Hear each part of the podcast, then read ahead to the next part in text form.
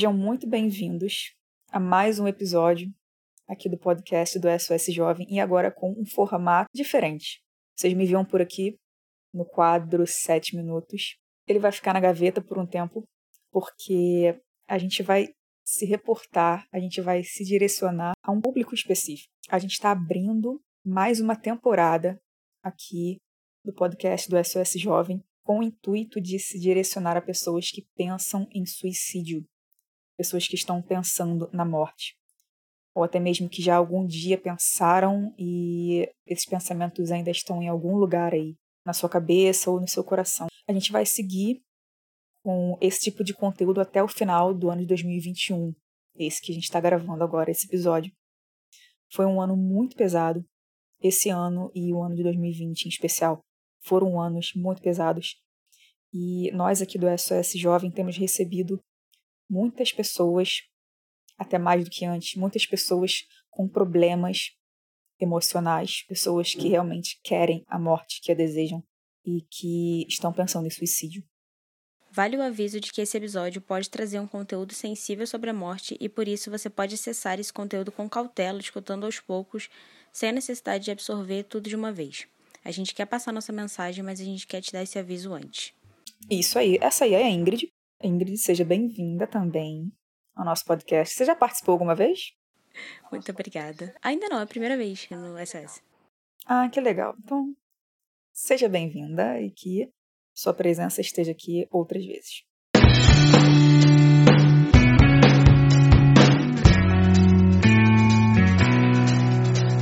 Nosso título é meio chamativo, né? Que a gente vai falar sobre a morte e realmente vamos falar sobre a morte. E a gente vai falar sobre falar sobre a morte. O que isso quer dizer? A gente acha, na verdade, a gente tem certeza que trazer essa conversa à tona de uma maneira séria e segura por pessoas que estão dispostas a te ouvir também, a gente acredita que isso é importante e é válido.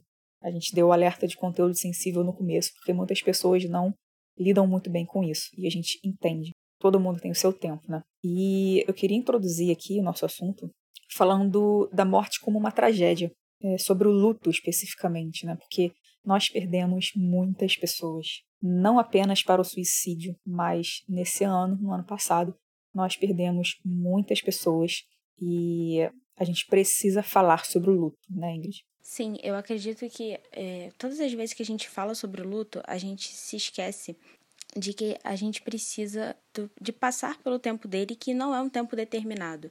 Então, assim, é, a gente pode perder uma pessoa próxima, passar por esse momento do luto e logo depois é, perder uma outra pessoa e ter um tempo diferente de luto. E pode parecer muito óbvio que a gente está falando nesse momento de primeira, mas nessa época da pandemia a gente não teve o tempo do luto sendo respeitado. Então tivemos perdas em cima de outras perdas. Teve gente que simplesmente não conseguiu passar é, pela primeira fase do luto e já estava perdendo uma outra pessoa.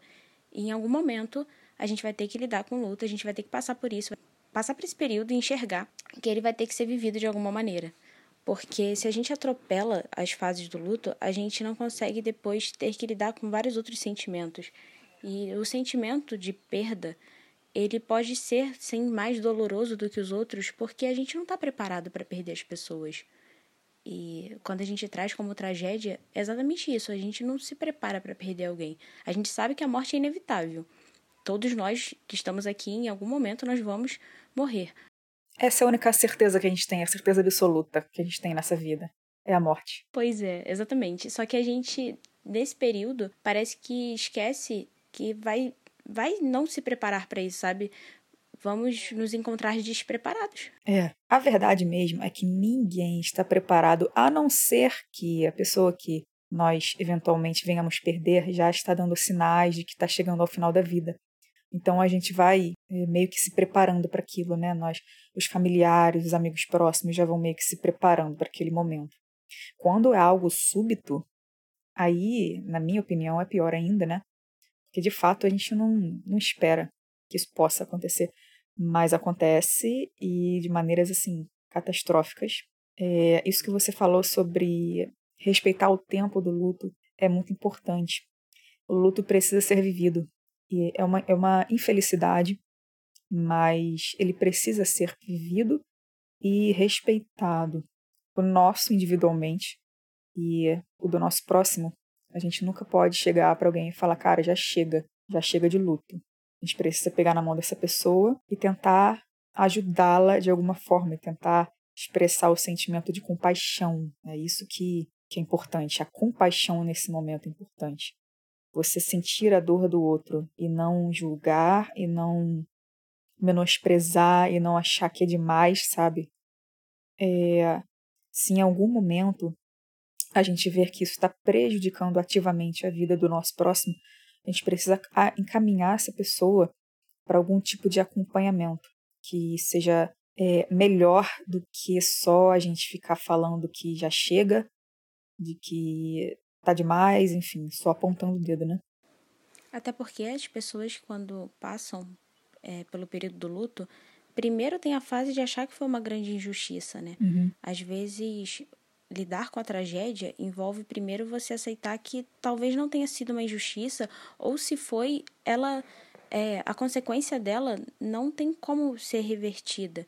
Então, querendo ou não, é, você perder alguém numa tragédia, você perder alguém assim, independente de qual seja a tragédia, ver se tá, mas não vejo necessidade, a gente acaba tendo que lidar com aquilo. Uhum. Ou melhor, a melhor maneira que a gente tem de lidar com aquilo é entendendo que pode ter sido uma injustiça ou não, digamos assim, mas que vai acontecer da gente precisar lidar apesar disso.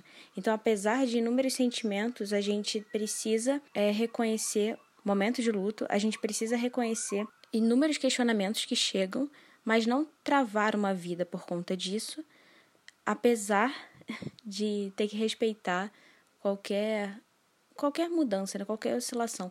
Cada fase da nossa vida, a gente tem um ritmo completamente diferente de absorver o mundo ao redor. E quando a gente acaba de perder alguém, a gente vai lidar com uma coisa um pouco mais de uma marcha lenta, porque a gente vai observar mais as coisas, vamos questionar mais, vamos questionar o porquê de estarmos aqui, o porquê é, aquilo aconteceu do jeito que aconteceu. Então, os questionamentos eles vão vir. A questão é se a gente para em relação a eles ou se a gente vai adiante naquele ritmo mais lento. Porque o problema não é o ritmo que a sua vida está ditando, mas, enfim, a maneira que você está enxergando para o fato de que ela vai ficar um pouco mais lenta nesse momento. Sim, e um ponto importante que você falou é a respeito de travar a vida. Eu acredito que quando a nossa vida começa a travar por qualquer tipo de sentimento, é um sinal de que isso deve ser tratado, sabe? As pessoas ao redor devem respeitar, sim, mas a, o nosso posicionamento aqui nunca é de passividade. Tipo, a gente a gente está sentindo algo e aquilo vai se perpetuar para o resto da nossa vida. E eu vou ficar entrevado, vou ficar parado, estagnado por conta de um luto, por exemplo. É, a gente acredita que quando isso começa a afetar a sua vida negativamente, deve ser tratado, deve ser exposto e tratado. E outra coisa interessante, eu acho que a gente pode partir para uma outra linha de pensamento aqui, que é, na verdade, é, o nosso objetivo, né? Porque a gente está falando aqui do luto. Quando a gente encara a morte de alguém próximo, ou ainda que não seja próximo, a pessoa que representa algo para você, né? Porque muitos artistas morrem e os fãs ficam enlutados e tá ok. Porque aquele artista, aquela personalidade representa algo para a pessoa que ficou em luto, né?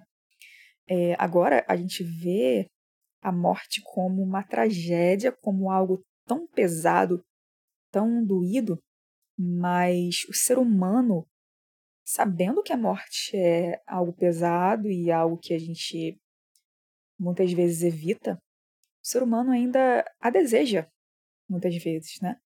Falando aqui sobre os pensamentos suicidas, pensamentos de, de automutilação, inclusive, que você está fazendo mal a si mesmo. É, na minha opinião, o pensamento de automutilação, o desejo e a própria automutilação, ela já é um indício de que a pessoa pode é, vir a desenvolver desejos e pensamentos suicidas.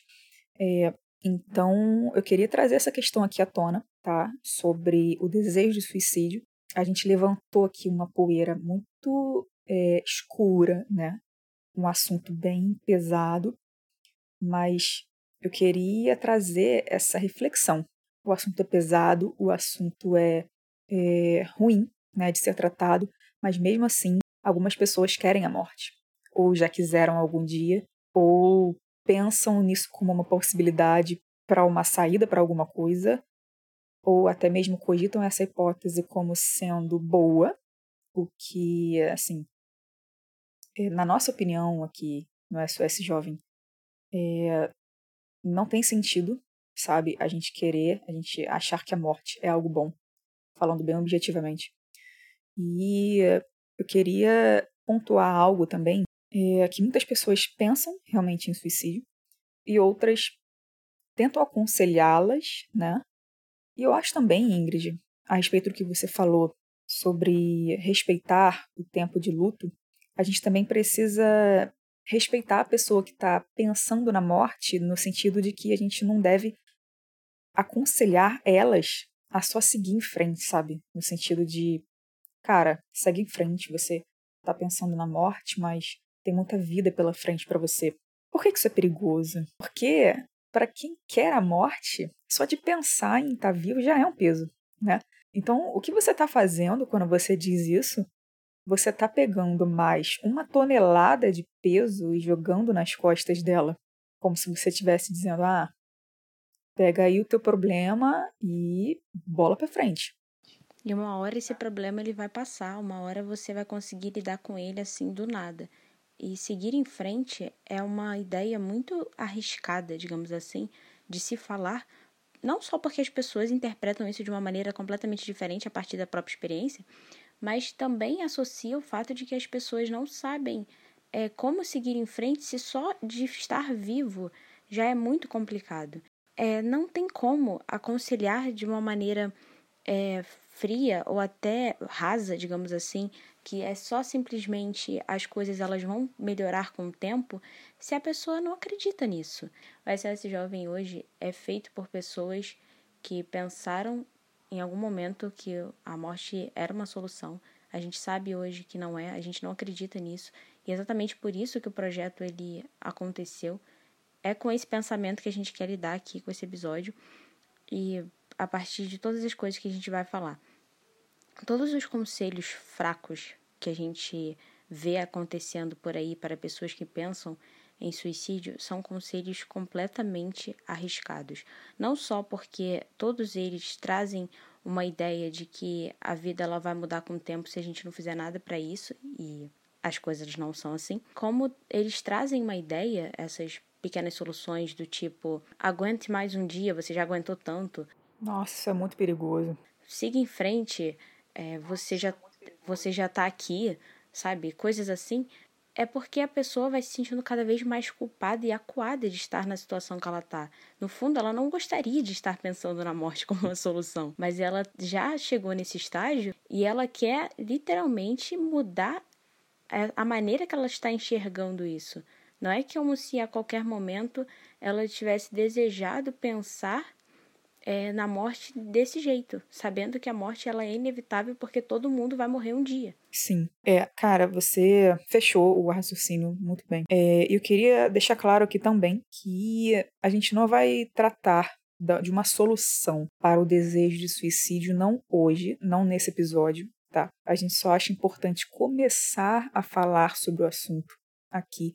A gente quer trazer você para essa conversa, você que está nos ouvindo. A gente quer que você compartilhe esse conteúdo, esse episódio com alguém que você conhece que está pensando em suicídio. A gente quer que você também traga essas pessoas para essa conversa e para a conversa que nós teremos mais para frente, outros episódios, outros conteúdos no nosso feed também falando sobre isso. Enfim, a gente vai liberar muita coisa para acolher essas pessoas e para direcioná-las, direcioná-las a solução para os pensamentos de morte. É esse o nosso objetivo, tá? A gente queria trazer vocês para perto, influenciar você a pensar sobre isso, sobre por que, que você está pensando na morte, enquanto que você sabe que é algo doloroso. Não vai ser legal nem para você, nem para as pessoas que estão ao seu redor.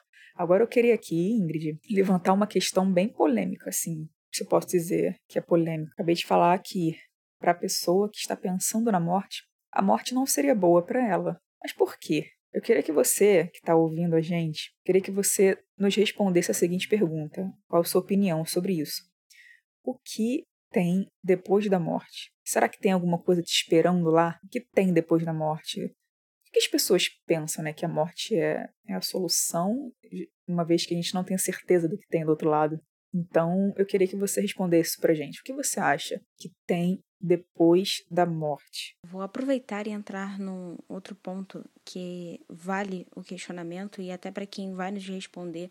E a gente quer saber realmente, a gente quer montar esses episódios é, trazendo uma visão, não uma, uma visão de que a sua é completamente inválida, mas a gente quer realmente refletir sobre para a gente entrar nesse assunto de soluções. Porque quando a gente tem um problema e a gente quer solucionar esse problema em qualquer nível dele, a solução que a gente espera é algo que não nos dê mais problemas, por mais óbvio que isso seja. Mas quando as pessoas pensam uhum. a morte é uma solução, é porque elas querem acabar completamente com a dor. Sim, mas até que ponto é. o incerto é uma garantia de que a dor não vai ser considerada ou coisas do tipo? Sim. O incerto traz o quê? Cara, é, é isso. As pessoas que realmente tentam o suicídio, elas estão confiando no incerto, né? Então, olha é, como é importante a gente falar sobre isso, né? A gente vai abrir no nosso no nosso Instagram uma caixinha de perguntas. Quem está ouvindo isso aqui em um outro momento pode também entrar em contato com a gente para deixar a sua opinião de qualquer forma que você achar melhor, tá? Ou por direct, ou por e-mail, enfim. É, pode entrar em contato com a gente para a gente conversar sobre isso, ainda que seja daqui a muito tempo do, do, presente momento que você esteja ouvindo isso. Não tem problema, a gente continua chamando as pessoas, porque a causa do SOS Jovem ela não vai ficar só em 2021, ela não ficou só em setembro, a gente vai continuar falando sobre isso enquanto houver fôlego nos nossos pulmões. Ai, que poético isso, né? Mas essa é a verdade. É, a gente tá aqui.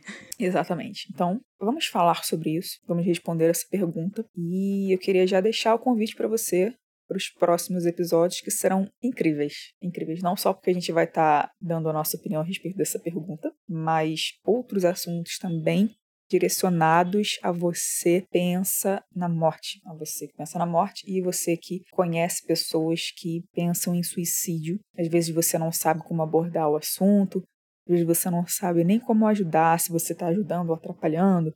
Enfim, segue também com a gente, que vai ser muito bom para você. É, Ingrid, muito obrigada. Te agradeço por você estar tá me ajudando aqui nesse assunto muito complicado. Vamos convidar mais, vamos ter muito o que dizer Vamos convidar mais amigos nossos aqui do projeto para estarem conosco nessa conversa, nessa jornada. Então fica com a gente nos próximos episódios. Eles saem semanalmente. E é isso. Valeu, gente. Muito obrigada e até os próximos. Tchau.